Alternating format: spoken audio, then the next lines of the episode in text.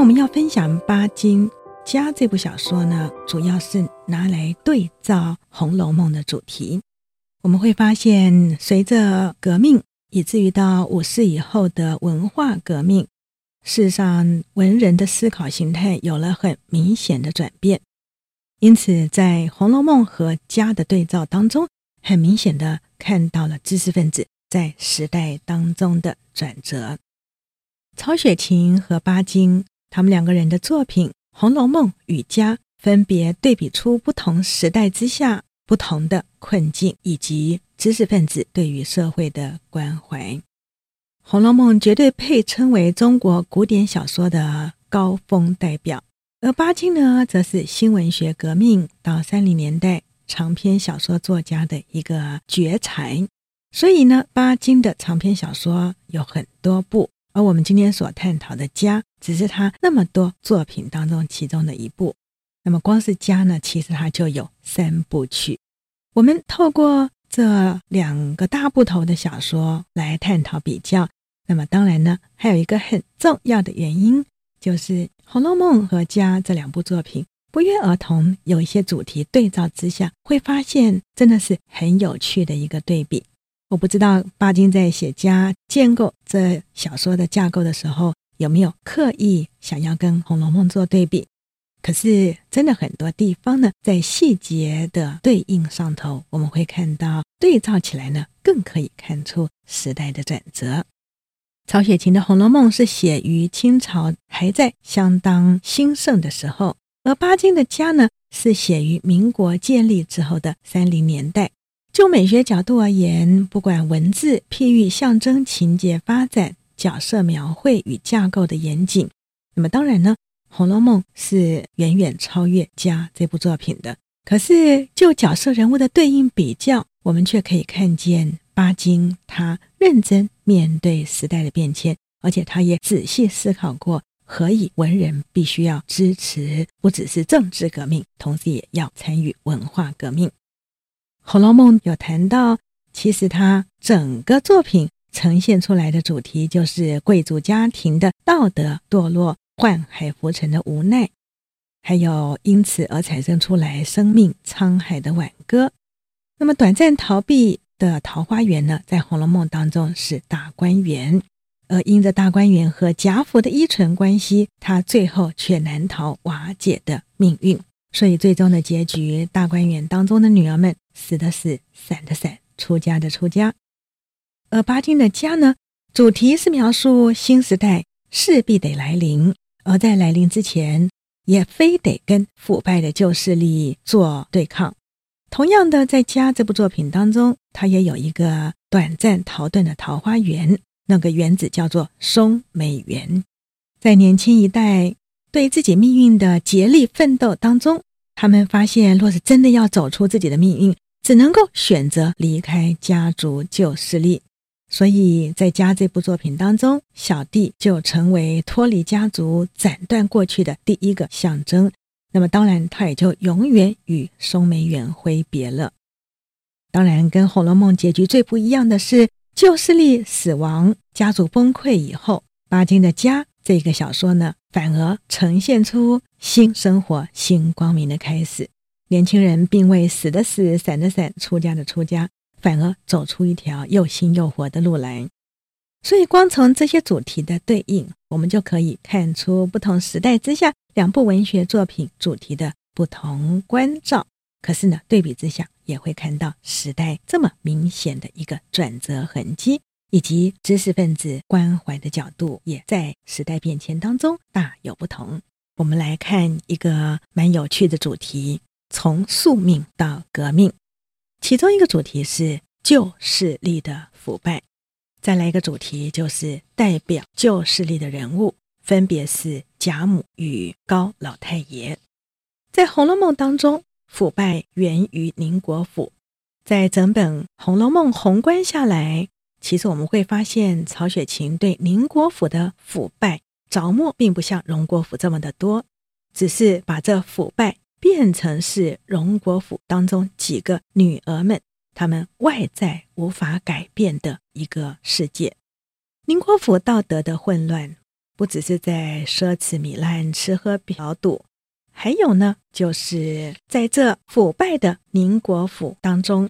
曹雪芹把它对应，让我们看见大观园这隐逸逍遥之所的特殊，以及对于宝玉他们来讲是如此的一个美好，而且是短暂瞬间即逝的一个场所。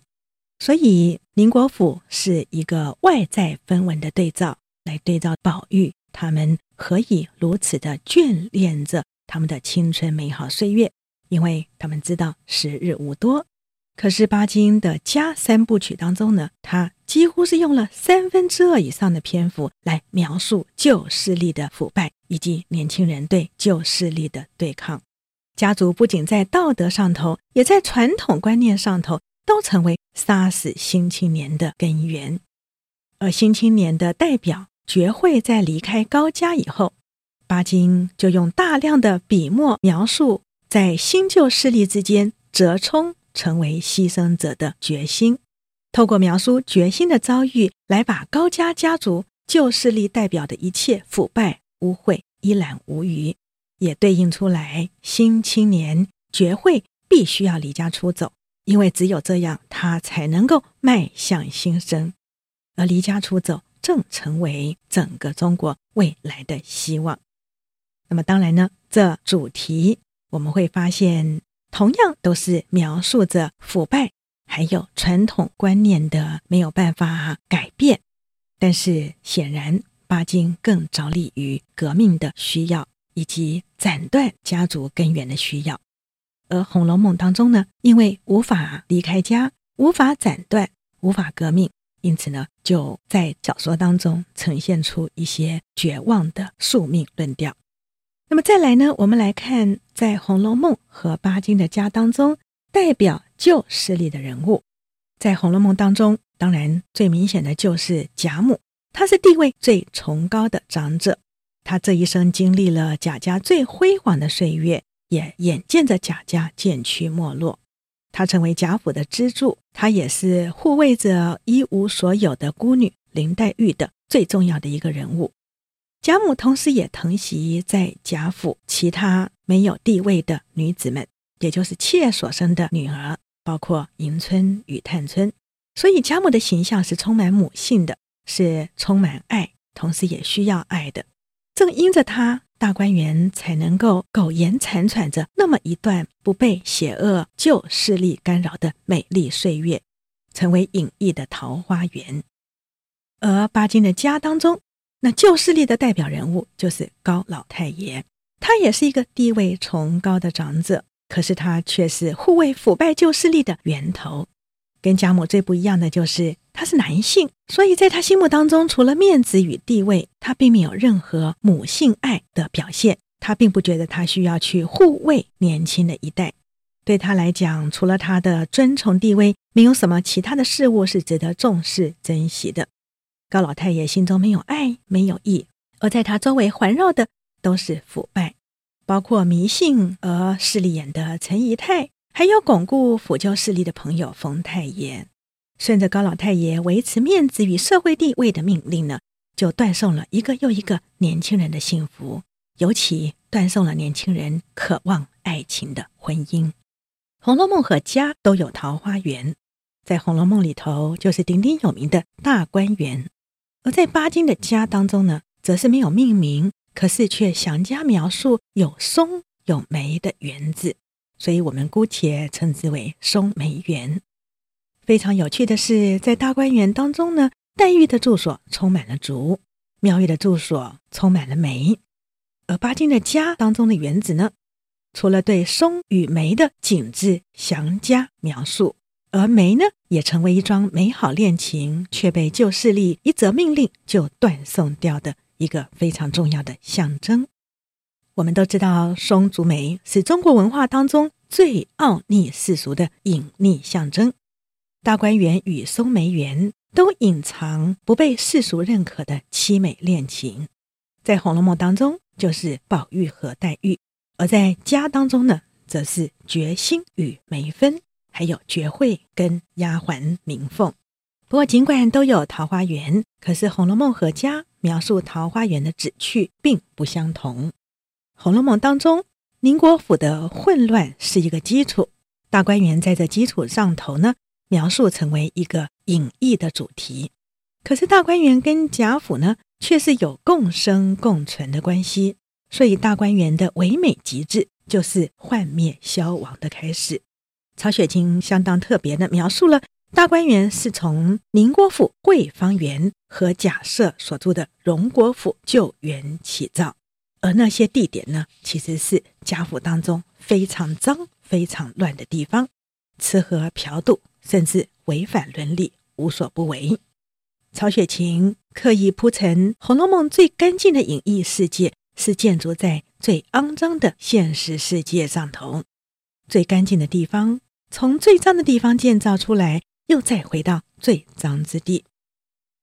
所以玉洁和纯洁，云空未必空，不只是妙玉的归宿，也是大观园的归宿。所以在《红楼梦》当中呢，这两个世界，也就是贾府以及大观园，不但有密不可分的关系，甚至他们的关系是动态的，他们是采取一种确定的方向的。当这种动态关系发展到它的尽头，《红楼梦》的悲剧意识也就升到最高点了。透过大观园的地基，暗示着其中一种隐逸的世界观必须要建构在另一种达官贵人的世界观上头，有后者才能够有前者，当然后者毁坏，前者也就不存在了。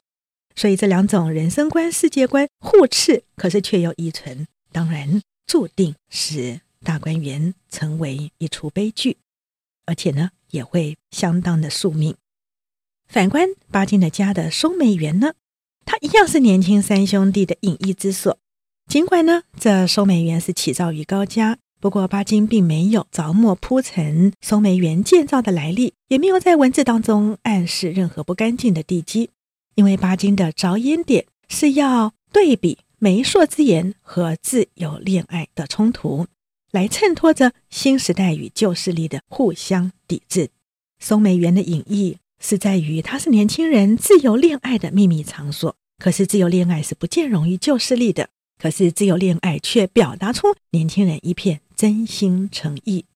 只是这真心诚意终将被活活拆散而造成悲剧，除非年轻人离家出走。大哥决心很听话，因此他尽管爱着梅姐，但是被拆散了，而梅姐呢所嫁非人，不幸的婚姻以及不幸的命运，最终也使她很早就过世。至于觉明呢，她和秦这个女孩子也几乎因为冯太爷的媒妁之言差一点就给毁掉了，所以觉明为了要保护她这一份难得的真心诚意的爱情，所以她只好离家出走来抵抗。至于觉慧呢，她和丫鬟明凤的恋爱，当然绝对又比觉明和秦的恋爱更加是不可能了，所以他们只好在松梅园按谱恋曲，一离开园子便得恢复公子与丫鬟那永不可逾越的阶级。所以在巴金的家当中呢，松梅园其实也是一个象征，不过它象征的不是隐逸，不是只是建筑在一个腐坏世界上头的宿命悲剧，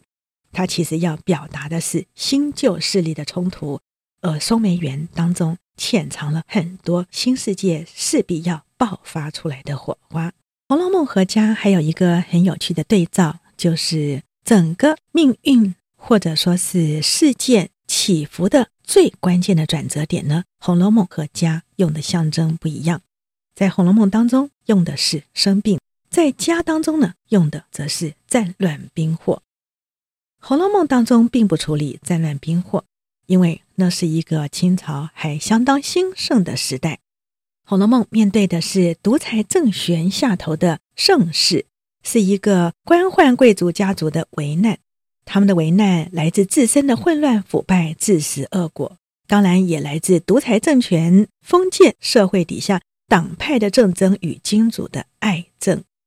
宦海浮沉当中呢，做官的就得看人眼色，巴结逢迎，而且要想办法靠自己的力量去勾结当权的党派。贾雨村正是典型的代表，至于家，这是民国建立之后军阀割据，而且呢切割成不同的地域的一个时代。这时候的军人全都拥兵自重，老百姓人人自危。所以家的一个外在环境是描述了一段兵祸事件对高家所造成的危机。兵祸事件是一个伏笔，目的是要衬托出来，在乱世人人自危底下，高家其实已经显出各房单顾自己，名为家族，实则接近解体的状态。这状态在高老太爷过世以后更尖锐明显地呈现出各房恩怨，而最终终于让高家解体。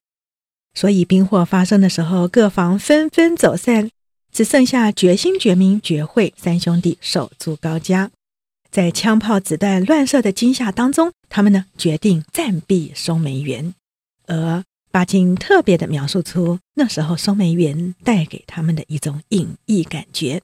巴金描述说，当他们走进花园，似乎就走入了另一个世界。虽然枪炮和大炮的声音还在耳边响着，可是周围的一切都足以使人忘掉是处在恐怖的环境里头。到处都是绿色的草和红白色的花，到处都显露着生机。这点区别，我们从《红楼梦》和家的急速转折可以对比出来。在《红楼梦》当中呢，是描述过年热闹之后，《红楼梦》以病作为贾家一路急转直下的象征。